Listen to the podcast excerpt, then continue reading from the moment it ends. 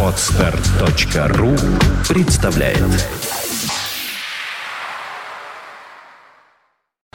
You are listening. You're listening to Internet Radio Funtank FM.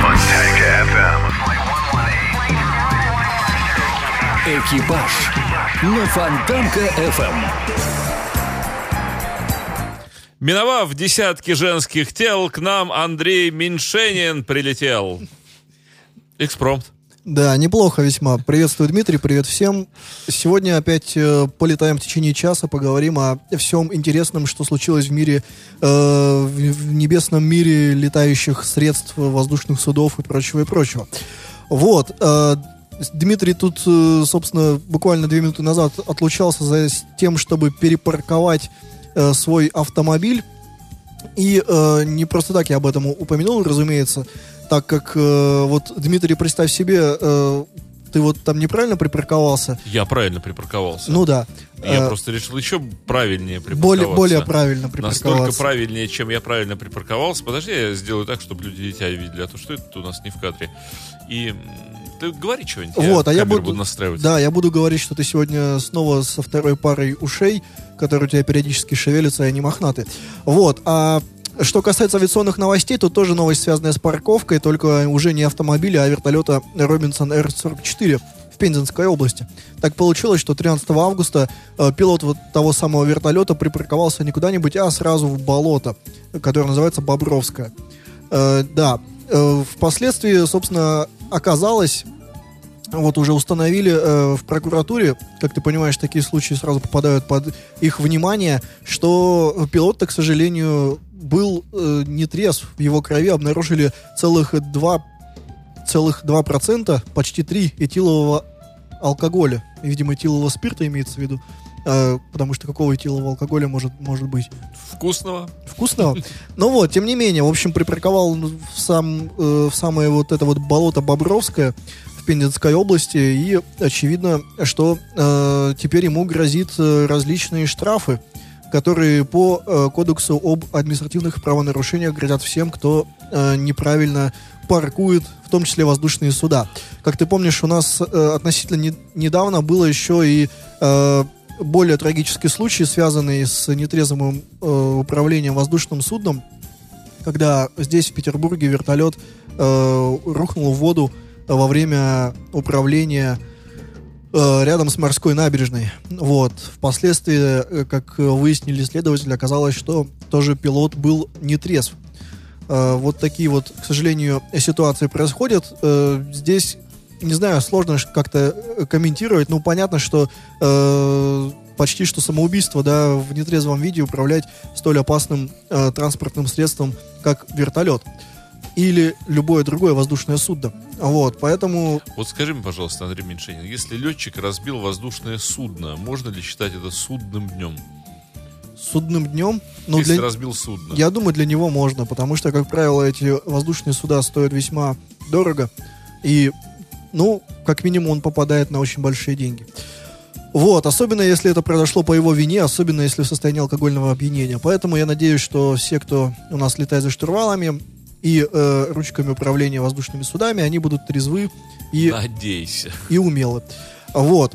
Что, что еще интересно у нас произошло? И Тут, э, если ты не в курсе, Австралия последние недели живет э, в большом страхе э, из-за возможной террористической угрозы. У них тут совсем недавно прошла крупнейшая за всю историю э, их существования анти- антитеррористическая операция, когда, э, в общем, там было поднято по тревоге несколько тысяч полицейских, а они э, искали людей, которые могут так или иначе нанести вред, э, вот, собственно, всему обществу, которое живет вот на том самом континенте.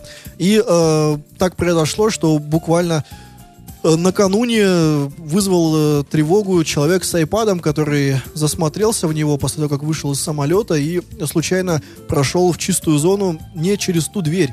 Его увидели через камеры наблюдения и э, так переполошились, что решили сразу эвакуировать целый терминал аэропорта и, собственно, всех, кто сидел в самолетах, которые были рядом с этим терминалом. Представь себе эту картину, человек просто дверью ошибся, а из-за этого весь аэропорт эвакуировали. Да мир с ума сошел. Вот. Ну, ну, кстати, надо отдать им должное. Всего лишь час в итоге э, составила задержка всех этих самолетов. То есть они довольно оперативно их эвакуировали.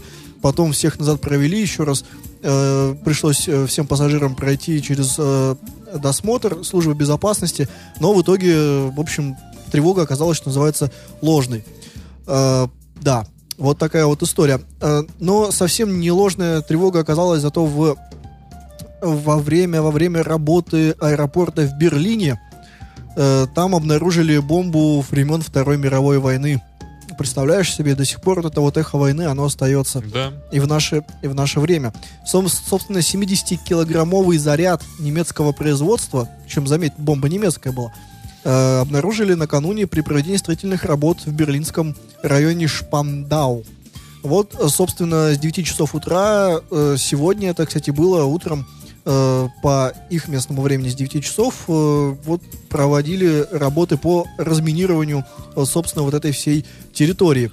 Э, И, кстати, вполне возможно, что это совсем не последний случай, потому что говорят, что на территории страны э, Германии осталось еще порядка 100 тысяч вот таких боеприпасов.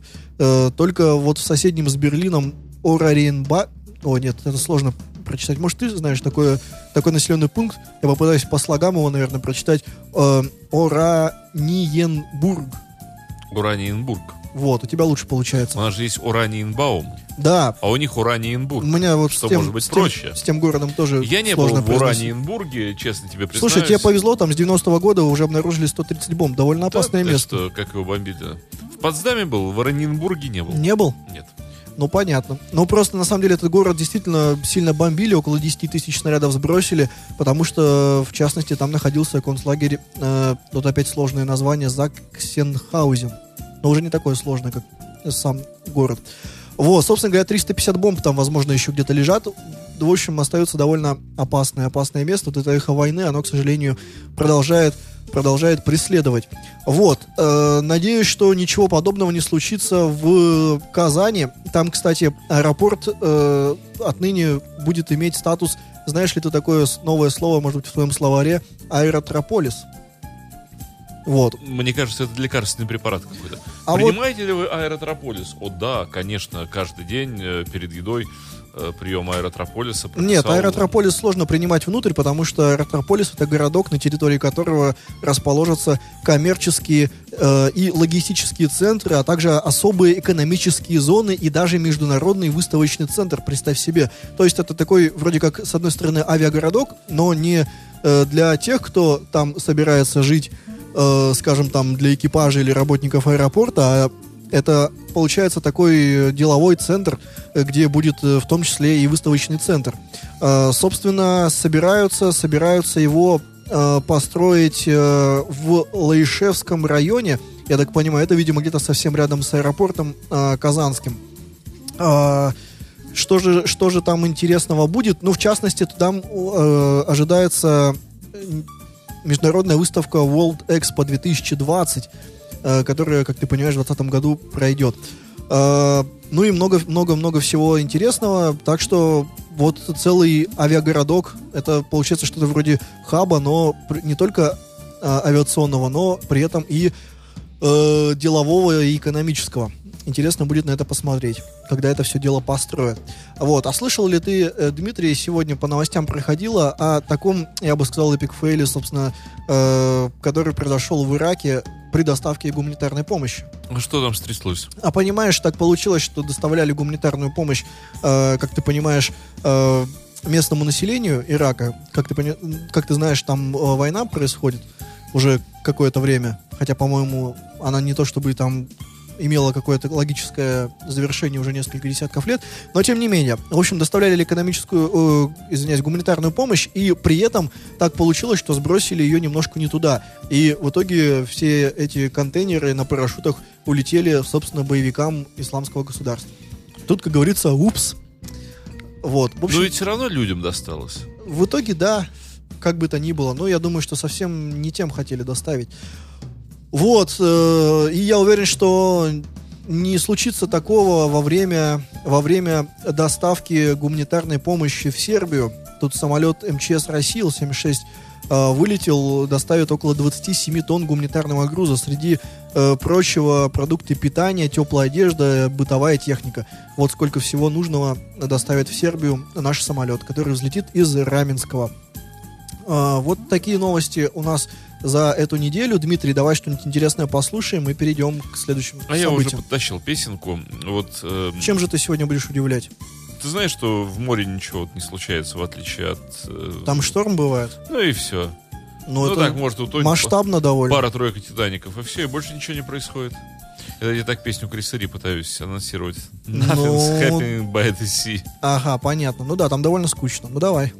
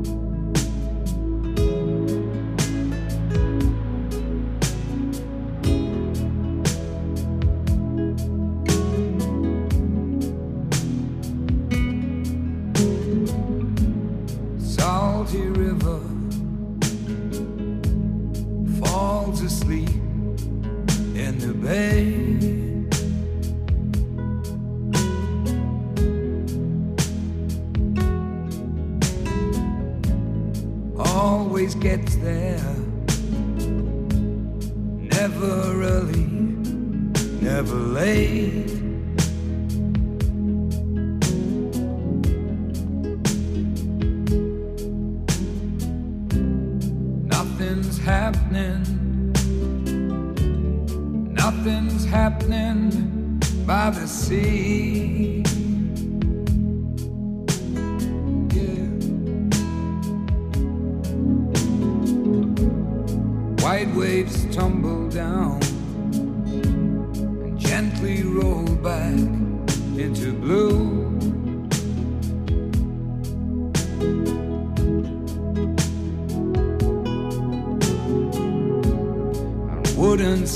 Outside the bar. The couples make their rendezvous.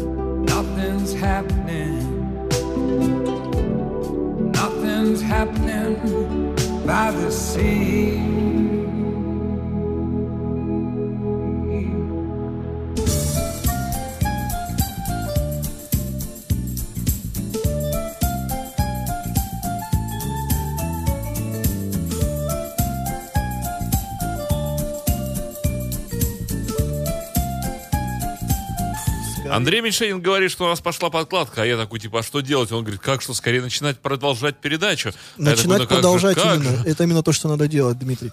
У нас же, у нас же столько всего случилось же, же в этом мире же за это вообще время. а Быть ты- же же того не может же. Б- бывает даже, даже, даже же Что так. произошло? Скажи мне, пожалуйста. Слушай, Самолет ну- взлетел где-то, Да он взлетел, сел и... разбежался по полосе, да Давай- как взлетит? Давай по порядку. Сейчас у нас новости из деревни Урочище. Урочище? Да.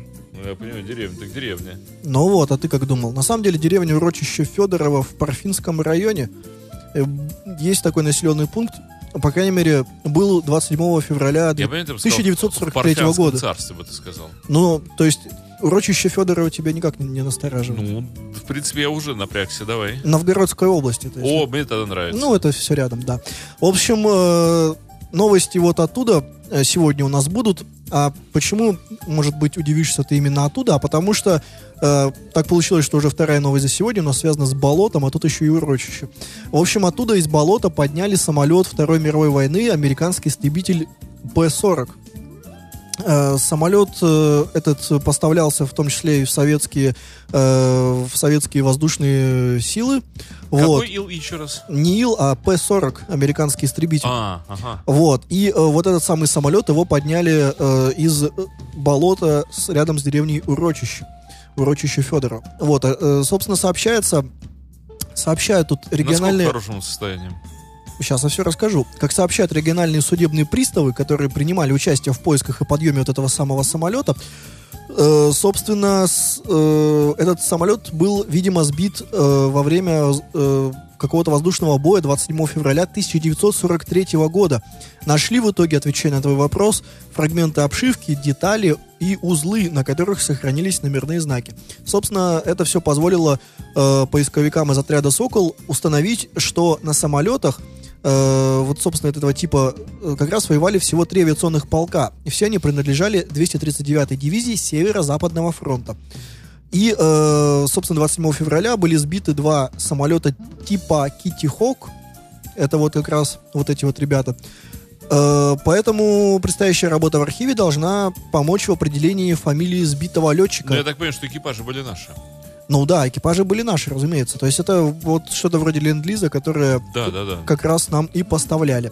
А, собственно, с 1939 года э, вот этот самолет э, служил в ВВС США, имел всего 19 модификаций, и э, было построено, представь себе, 14 тысяч машин вот этого самого класса, учитывая все модификации, разумеется. В 26 странах мира его использовали, и 2243 самолета были как раз по ленд-лизу поставлены в СССР.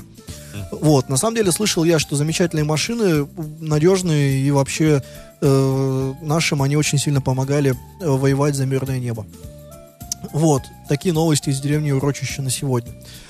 А еще, еще о внешней политике, которая, как ты знаешь, у нас в эти дни вообще в центре всего, наверное. Э, Центр обслуживания российских вертолетов скоро откроется в Венесуэле. Представь себе внезапно. Э, Собственно, контракт на строительство центра уже подписали а, подписали его даже в 2006 году, но вот откроется он совсем рядом. Э, в смысле, совсем скоро. Э, вместе с вот этим самым центром в Венесуэлу поставят и 53 российских вертолета. Среди них, э, значит, что там у нас есть? Там 30 э, вертолетов э, Ми-17. Э, это транспортные вертолеты. Э, причем э, есть еще вертолеты Ми-172 ВИП для обеспечения перевозок президента Венесуэлы. А это тебе не что-нибудь. Это, между прочим, президент.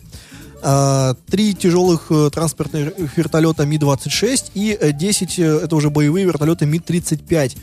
А, Кроме того, э, для спасателей еще вот венесуэльцы купили три вертолета Ми-172, ну и там некоторое количество вертолетов Ми-8 используется уже в гражданской авиации. Вот, в общем, Венесуэла использует наши вертолеты. Ну, надо сказать, что Ми-8, в принципе, крайне удачная машина в этом плане, и она используется во многих-многих странах, в том числе и э, в США.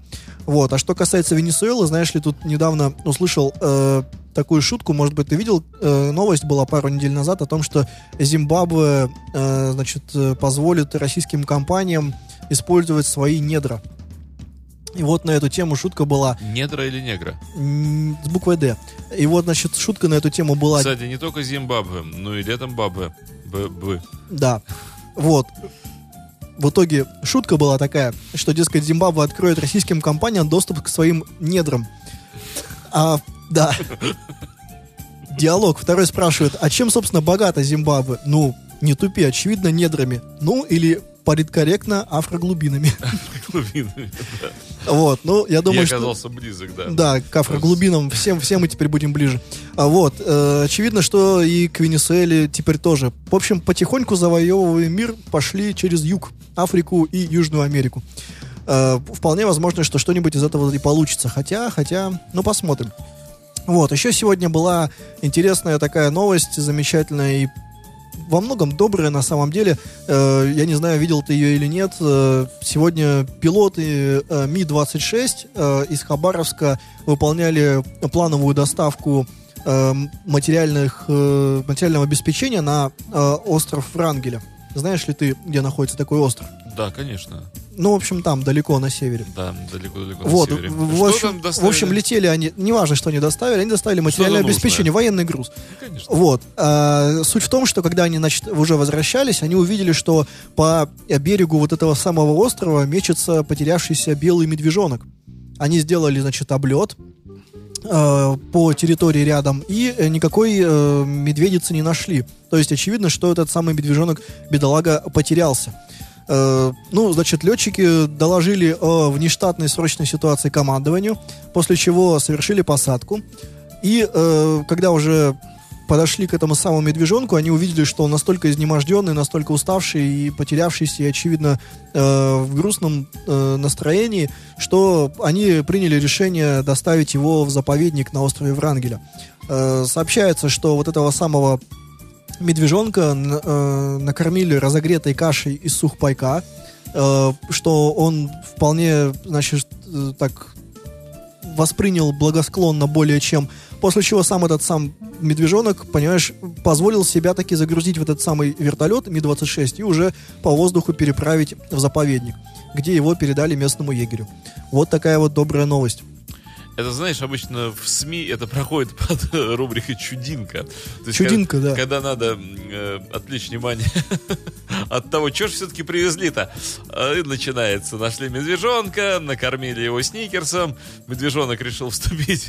э, в- Медвежонка, кстати, в итоге назвали Умкой. Вот, да, он решил возглавить избирательный блок от партии Да, своего да, да. внешнего вида и так именно, далее, и именно, так далее. именно так.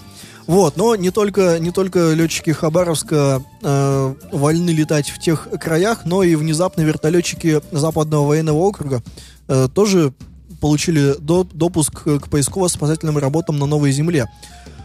Э, собственно, буквально сегодня это произошло. Экипажи транспортной авиации ЗВО приступили к выполнению наиболее сложных элементов боевой подготовки поисково-спасательных э, работ над водной поверхностью. Вот. И, собственно, летный состав, который сдал практические экзамены на класс, э, уже получил допуск на выполнение подобных работ на архипелаге Новая Земля и заступит на дежурство в Заполярье до конца текущего года. Об этом Интертрассу рассказал начальник пресс-службы ЗВО полковник Олег Кочетков. Э, то есть видишь, не только из Хабаровска могут летать в тех широтах, но и вот как раз из Западного военного ок- округа тоже. Вот. Наши тоже могут, наши тоже летают. Вот. А если у тебя что-нибудь интересное послушать, а пока ты включишь эту песенку, я как раз Ты э, знаешь, у меня столько всего интересного буду повышать послушать. температуру здесь. Ну Ну, вот это, это, пожалуй, самое интересное. что же, что же там такое? Это, Мгм. это супер песня про папу Карлу. Ну давай. Пуси-пуси.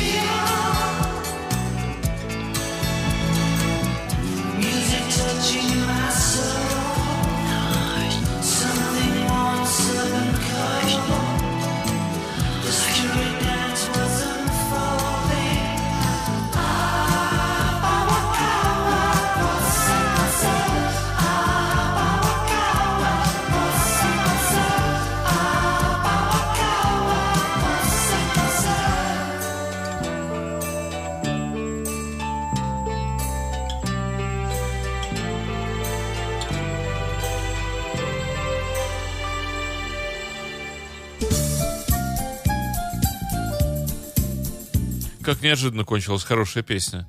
Да, весьма, весьма неплохая песня, надо, надо признать. Вот э, Дмитрий Филиппов. Как говорил один известный юморист, как быстро кончился диван. Ха. Слушай, на самом деле, вот ты говоришь мне тут постоянно, что, дескать, это все настолько небезопасно и вообще летать это смерти подобно. Вот, и прикалываешься по поводу того, что мало кто вы- выживает после любого полета. А вот сейчас я тебя буду сухим языком цифр пытаться переубедить. Вот э, на примере, например, на примере, например, отлично звучит, конечно, э, на примере авиации общего назначения США. Тут вот на э, сайте aviaport.ru есть интересная статистика. В 2013 году вот эта самая авиация общего назначения налетала, вдумайся в эту огромную цифру, 20 миллионов часов. Это более чем прилично, надо сказать. За это время э, произошло 1222 происшествия. То есть в среднем получается это 5,85 на 100 тысяч часов. То есть вот ты 100 тысяч часов налетаешь, и получается, что за это время То есть около одно на 6, 2000 часов. аварий случится, да. Но это точнее Нет, на 20 происшествий. тысяч. Да, на 20 тысяч. На 20 Одно тысяч. на 20 тысяч часов. Это, представь себе, это может целый год летать вообще То не, есть ты не подходишь к трапу самолета, и вдруг смотришь так на небе, экранчик такой появляется. 19 тысяч часов 999. Да, и пока и летишь... 58 минут. И ты такой... «А!» Да. Между прочим, в 2012 году э, этот показатель составлял 7 летных происшествий на 100 тысяч часов. А в этот раз, в, точнее, в 2013 уже стал 5 летных происшествий. Понимаешь, безопасность она повышается. Э, таким образом, получается, что за 2013 год вот эта самая авиация общего назначения США показала самый низкий уровень аварийности за последние 20 лет. Понимаешь, как, Это США. так как, а шир- давай как широко а- обор- шагает? обратим свое внимание пристальное на статистику нашей э, родной страны. Не, давай на нашу не будем Как не будем. обращать. Не, давай обратим. У нас тут всякое бывает. Родная, родная, родная Я земля. тебя лучше буду убеждать У нас на, на примере США. Летать-то приходится же на, нашей же, а не на какой Ну, же. мало ли ты там будешь по Америке, например, летать. А там, а там будешь знать, что вот, дескать, часто вот все безопасно конкретно вообще. Так что, имея в виду, на самом деле, э, в России, я думаю, тоже вот в конце года, когда опубликуют статистику, мы о ней обязательно будем говорить. Я уверен, что там э, тоже будет э, прилично, приличные показатели, потому что на самом деле, э, Дмитрий, все не так страшно, как ты пытаешься представить. Да не страшно, просто... Ну, вот да. Кстати, вот э, затронул ты тему безопасности. Э, Что там, что там? Так э, все переживали, так мир гудел, прямо гудел, гудел, перегуделся. С двумя крупнейшими авиакатастрофами. Что там с малазийскими самолетиками-то двумя? Ми. Который пропал и который на Украине упал. Да, какие, есть ли вообще какие-то новости? Есть ли какие-то подвижки во всех этих делах? Ну смотри, тот, который пропал, собственно, его останков так и не нашли до сих пор. А то, что вот недавно там кто-то, австралийцы, показали прямо какое-то место в пучине океанической. Слушай, ну австралийцы, они же в процессе всех этих поисков говорили, что вот то у них там э, кусок обшивки пристал к берегу, то у них здесь там кусок обшивки пристал к берегу. Поэтому они как-то вот все время что-то находят, но как-то пока, пока все не то оказывается. Поэтому непонятно, что они там опять обнаружили в очередной раз. Но официальных заявлений никаких не было о том, что обнаружен э, там пропавший самолет или хотя бы какой-то его след. Официально все еще та самая версия, что вот он улетел и не вернулся. И где он до сих пор неизвестно, но, видимо, скорее всего, он упал в воду. Вот. А что касается того, что на Украине, там, э, как ты помнишь, был опубликован э, первый доклад, э, самый такой, я бы сказал, очевидный, то есть там было заявлено, что самолет упал там не из-за технической неисправности, там не из-за действий пилотов, а из-за того, что его сбили ракетой э, Ну, земля-воздух. Хорошо, что... Вот. А дальше-то? Ну, а дальше расследование идет, отчет готовится, и я так понимаю, что в начале следующего года только будет уже следующие какие-то откровения. То есть пока идет расследование, изучаются все обстоятельства дела, вот, пока никто ничего не говорит э, о том, как это все произошло. Вот когда они все доделают, тогда они передадут уже все документы властям Малайзии, а та уже будет обращаться, очевидно, в какую-то э, международную судебную инстанцию уже с тем, чтобы э, призвать виновных к ответу. Вот такая вот ситуация. Так что пока все эти процессы идут э, где-то там. Ну, то есть э, козырь держится, как всегда, в рукаве, и, в общем, придержали его. Ну, здесь, видишь, еще непон- не- случае. непонятна, собственно, сама политическая обстановка вокруг э, того Боинга, который упал на Украине.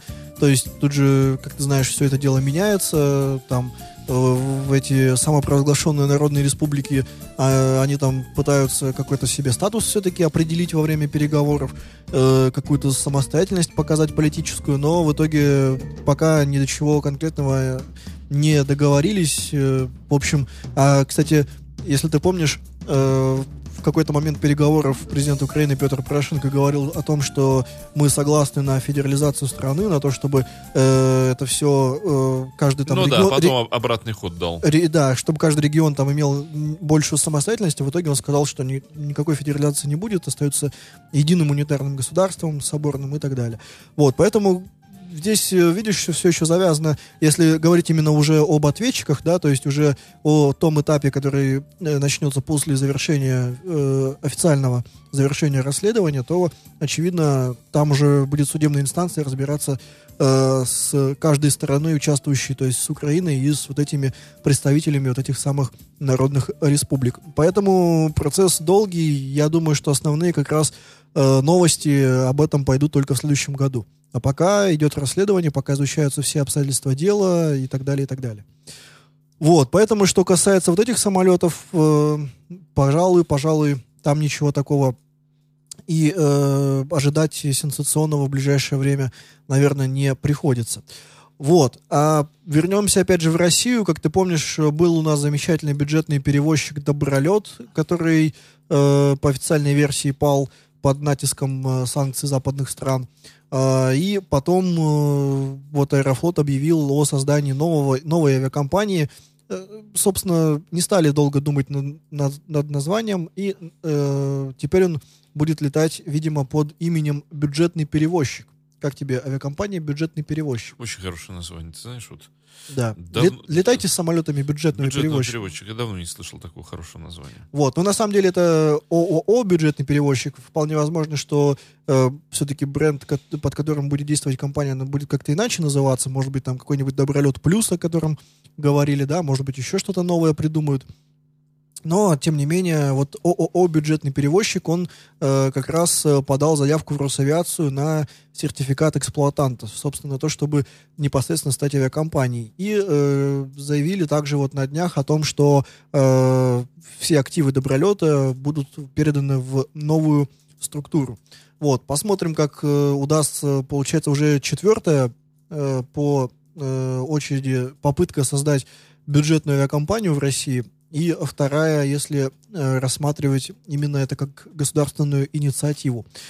Э, вот, поэтому поживем, увидим, как это будет развиваться. Надеюсь, что все-таки какая-то авиакомпания у нас полетит, потому что, в очередной раз повторюсь, э, потребность в ней есть большая. Вот, тем более, учитывая, что сейчас э, совсем нездоровая ситуация у нас развивается с большими авиакомпаниями, и непонятно, как вообще будут меняться цены на билеты в ближайшее будущее, в ближайшем будущем, потому что, как ты понимаешь, экономика Я у буду, нас цены на- будут на- меняться на грани. стабильно. Стабильно. Стабильно расти, думаешь? Ну, а почему? У нас же все растет. Э, ВВП растет и все Не, растет. ВВП у нас не растет, у нас ВВП на днях как раз объявили, что в минус 1% ушел. Вот, а помнишь, мы хотели, чтобы оно 6 было? Хотели. Еще сколько-то Хотели, хотели. но мало ли что мы хотим. Да. Вот, политика диктует совсем другое. А Вот, колеса диктуют вагонные. Помнишь такую песню? да, было такое. Но э, что, что тут еще можно сказать о нашей внешней политике? Ну, например, опять же, из разряда э, вот Венесуэлы, Зимбабве и других чудесных международных партнеров э, поговорим об Индии. Собственно, посольство Республики Индии недавно э, получило ноту от российской стороны с предложением выполнять полеты в Сочи в условиях временного снятия всех ограничений для иностранных авиакомпаний. Вот такая инициатива от Росавиации. Собственно, все индийские самолеты в гости к нам. А, собственно, посмотрим, что из этого выйдет. Э, возможно, вполне, что будут много туда летать э, индийских воздушных судов с множеством индусов. Но, честно говоря, как-то я вот на данный момент не вижу там какой-то особой перспективы в том плане, что, ну, не так э, много, наверное, у нас все-таки людей летает из Сочи э, в Индию, вот.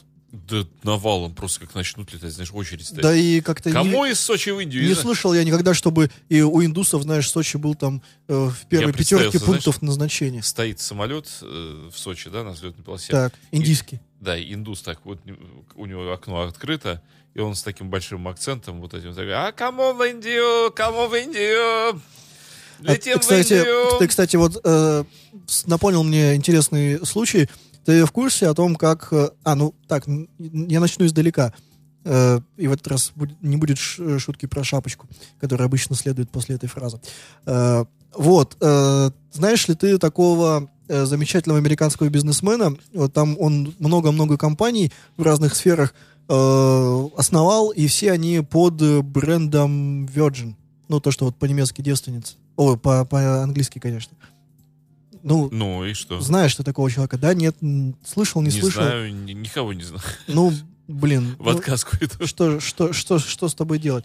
А, вот, собственно, в общем, представь, есть такой, в общем, этот самый бизнесмен, зовут его Ричард Брэнсон, и э, вот среди вот этих его, э, среди этих компаний, которые он основал, у него в, абсолютно разных сферах там и касаются и экономики, э, там банков различных и так далее. И в частности у него есть авиакомпания, собственно, Virgin Airlines. И э, вот помню чудесную историю, то, как он ее основал. Он, значит, он, э, ну, не знаю, может, это, конечно, байка какая-то, но, тем не менее, он рассказывал, что вот ему приспичило лететь на его собственный остров. Ну, тогда у него уже был остров свой. А, и э, он э, зафрахтовал самолет. Э, и при этом, ну, вот ему было как-то... То ли он хотел расходы какие-то отбить, то ли он... э, ему скучно, может, просто было одному лететь в самом самолете э, с пилотами. Вот. И он просто, значит, взял картонку, написал, значит, на ней, что вот лечу там, э, отвезу на такой-то остров там за 10 баксов. При том, что эта цена была заметно ниже, чем летали все авиакомпании из этого пункта назначения на этот самый остров. И э, прошелся по залу ожидания, просто набрал себе вот так целый самолет людей. Э, все, значит, засадил в этот самолет, и они туда полетели. Когда они уже прилетели, и э, он, со- соответственно, на выходе из самолета всех этих людей провожал, он говорил, спасибо, что откликнулись на мое предложение. Один из пассажиров ему говорит, у вас, говорит, э, сервис бы там улучшить, ну, в полете бы покормить, а так неплохая авиакомпания. И он подумал, опа, и открыл авиакомпанию, понимаешь? И стала, и стала, и на самом деле вот э, сейчас эта авиакомпания, она э, называется Virgin Atlantic Airways, и она и есть еще Virgin America, конечно. В общем, там вот целая сеть этих а- авиакомпаний, это вот реально такой вот э, Забавно. ре- реальный игрок. По- Похоже на то, да. Вот. Э, Так что, может быть, э, вот этот самый индус, он тоже, знаешь, так наберет самолет, и потом там будет Вполне возможно. не Air India, а там Air Сочи, например, вот, ну, по названию аэропорта, откуда он будет летать. Вот. Например, может же у нас э, тот же добролет летать только между Москвой и Крымом и при этом являться авиакомпанией. Почему там какой-нибудь индийский авиаперевозчик не может летать из Сочи тоже в какой-нибудь Дели и при этом не быть авиакомпанией? Давай песенку хорошую послушаем.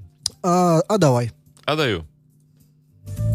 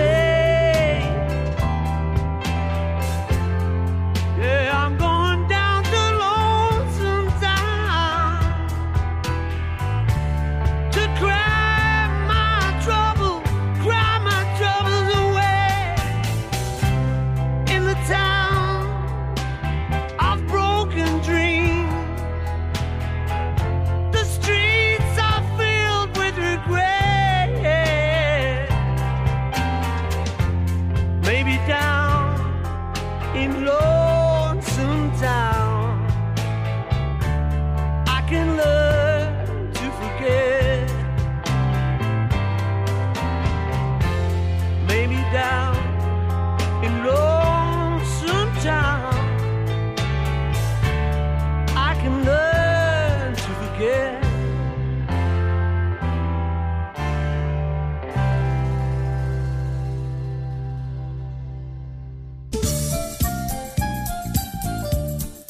Ну вот мы и снова здесь. Да, интересный кавер. Кстати, недавно тоже я слышал в эфире Фонтанки ФМ э, вот, э, в передаче «Окно в Париж» э, кавер-версию на Hello Dolly.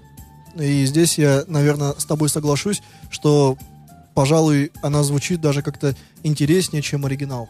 Я помню, ты это как раз говорил в эфире. А я не помню оригинал Lonesome Town, честно тебе скажу. Не-не- А, ну, окей. Во- вообще эту песню э, в 50-е годы, по-моему, много кто пел. Там не единичное было исполнение, это был такой очень крупный хит. Но, по-моему, кого-то из таких, да, из великих. Может, Фэтс я не помню. Сказать, Фэтс Интересно, кто-нибудь из французов пел ее или нет? Э, Вот затрудняюсь. Это наш, да, нашего специалиста по французской музыке спросить. Ну, вот А- след- Александра Золотухина. В следующем эфире. Блистательного. узнай. Да. Вот, а тем временем на часах-то у нас уже 19.53, и э, самое время начать нашу историческую рубрику. Э, слушай, на самом деле сегодня тема у нас такая душевная, и я думаю, что ты даже тоже вспомнишь обязательно этот самолет, может быть, не по цифрам, но по ощущениям, потому что будем говорить мы сегодня о самом, э, пожалуй, массовом реактивном пассажирском самолете, э, который получил по кодификации НАТО прозвище «Беззаботный». Это Ту-150 Ту-154. Представь себе, на днях, А почему беззаботный? ну, так в НАТО его назвали, у них э, вот э, каждого самолета, воздушного судна или тех- техники есть свое прозвище. Ну, кодовое обозначение. Ага. Вот. А, собственно, 3 октября, но 1968 года первый полет вот этого легендарного лайнера э, случился, и 9 февраля 1972 года его уже начали эксплуатировать. Э, По данным на январь 2014 года э, в воздухе остается 80 единиц вот этого самого самолета. Всего Слушай, было ну хорошая же машина была. великолепно, легендарно. Всего собрали 1026 самолетов. Его, пожалуй, Почему ну, так мало? Это очень много, на самом деле, для, Да. для тех лет, да, для таких самолетов. Его э, даже, не знаю, сложно сказать, где не эксплуатировали. Там вот если э, посмотреть на карту на шарик э, Земли, то там вот каждый вообще вот почти континент, он будет э, отмечен э, цветом, что вот там он в том или ином виде эксплуатировался. Э, разумеется, э, его э, чаще всего как э, пассажирский самолет использовали, но была там и летающая лаборатория, и военные в, э, для транспортных целей, там для перевозки личного состава его тоже, разумеется, использовали. И в наше время э, летают до сих пор модификации Ту-154М и Ту-154Б2. Э, вот, и был Мне нравился этот самолет всегда, честно тебе могу сказать. Я как-то вот сколько на нем летал, а летал я на нем очень много. И, в общем, ты знаешь, я к нему относился всегда как эм, вот э, к такси, к Волге, к 20... э, большой, ш- 224 к 24-му газу. Не вот этим, не следующим модификациям, не мерседесовская, а вот эта желтенькая. Мгм. Вот мне почему-то 54-й всегда напоминал вот это вот, и как-то, ну, не знаю, вот с симпатией всегда относился к этому самолету. Да, собственно, вот э, называют его обычно большой тушкой, и вот э, в Википедии еще написано, что почему-то называют его Авророй. Но я, честно говоря, Аврору ни разу не, не Я слышал. тоже не слышал. Вот, слова. ну, полтинник и большая тушка его обычно называют, потому что есть еще маленькая тушка, это Ту-134, а вот э, 54-ка обычно действительно Кстати, большая, большая тушка. 34-ка мне не нравилась никогда. Почему? Вот она недоделанная какая-то. Ты знаешь, если 54-й, он... Слушай, ну он, он раньше появился, там он по технологиям немножко был, ну, как бы перед, перед 34-й ты имеешь в виду? Ну, разумеется, Да. конечно. Вот. И он теснее, он вообще, ну, не Но знаю. он меньше сам по Вот себе. Он, он- он мне не нравится. Ну, да, но 54-й, на самом деле, мне он больше всего нравится именно, э, даже несмотря на все его характеристики, сейчас вот он считается, мягко говоря, не слишком экономичным, сейчас же у нас для всех авиакомпаний экономичность да. ну, вот на, на первом месте после безопасности. Э, поэтому, конечно, устаревший лайнер, там устаревшая авионика, там двигатели уже совсем не те, выжирает кучу керосина. Это правда. Вот, но внешний его вид, вот это двигатели расположены там э, ближе к хвосту, вот Да. эта его стреловидность, э, стойки основные шасси, где э, шесть колес установлены вот в три ряда, и когда он заходит на посадку, у него, как ты знаешь, тележка, у него передние, э, собственно, колеса, они ниже располагаются. Тут э, несколько лет назад, в начале 2000-х, э, э, кто-то из телеков снимал э, репортаж про человека, по-моему, как раз он в Петербурге живет, человек, который дома у себя собрал полностью кабину вот этого Ту-154, увлекающийся э, человек, он э, все эти запчасти брал с этих свалок, когда вот начали их массово пилить, э, выводить из э, авиакомпании, он собрал у себя, то есть прикрутил их к компьютеру там на авиасимуляторе, вот это Ага, все ага. летал, и, значит, э, у него брали интервью, и я помню, мне очень э, запомнился такой момент, э, значит, когда у него там спросили вот по поводу вот этой Ту-154, он говорил, что э, там, знаешь, такой вот, он ее такое олицетворение сделал, что он говорит, Ту-154, значит, когда заходит на посадку, и вот эта вот э, тележка из шести колес, э, передняя, передняя пара э, опущена ниже всего, то, э, собственно, э, такое ощущение, что, знаешь, как э, скромная девушка, которая э, при входе в воду э, пальчиком большим своей ноги тихонько пробует ее на температуру. вкус. Нет, на, на, на- на температуру, мол, типа горячая слишком она или холодная.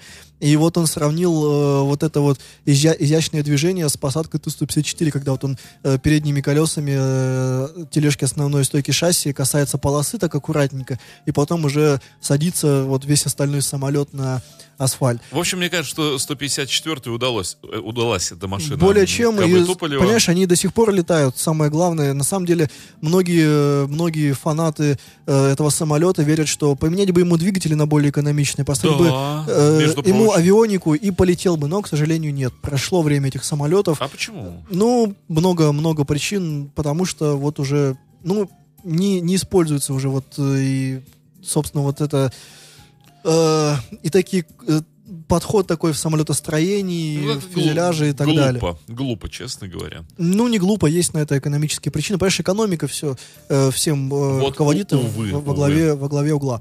А, вот, э, был, может быть, ты не в курсе, но был еще такой интересный вариант э, самолета, назывался он Ту-155.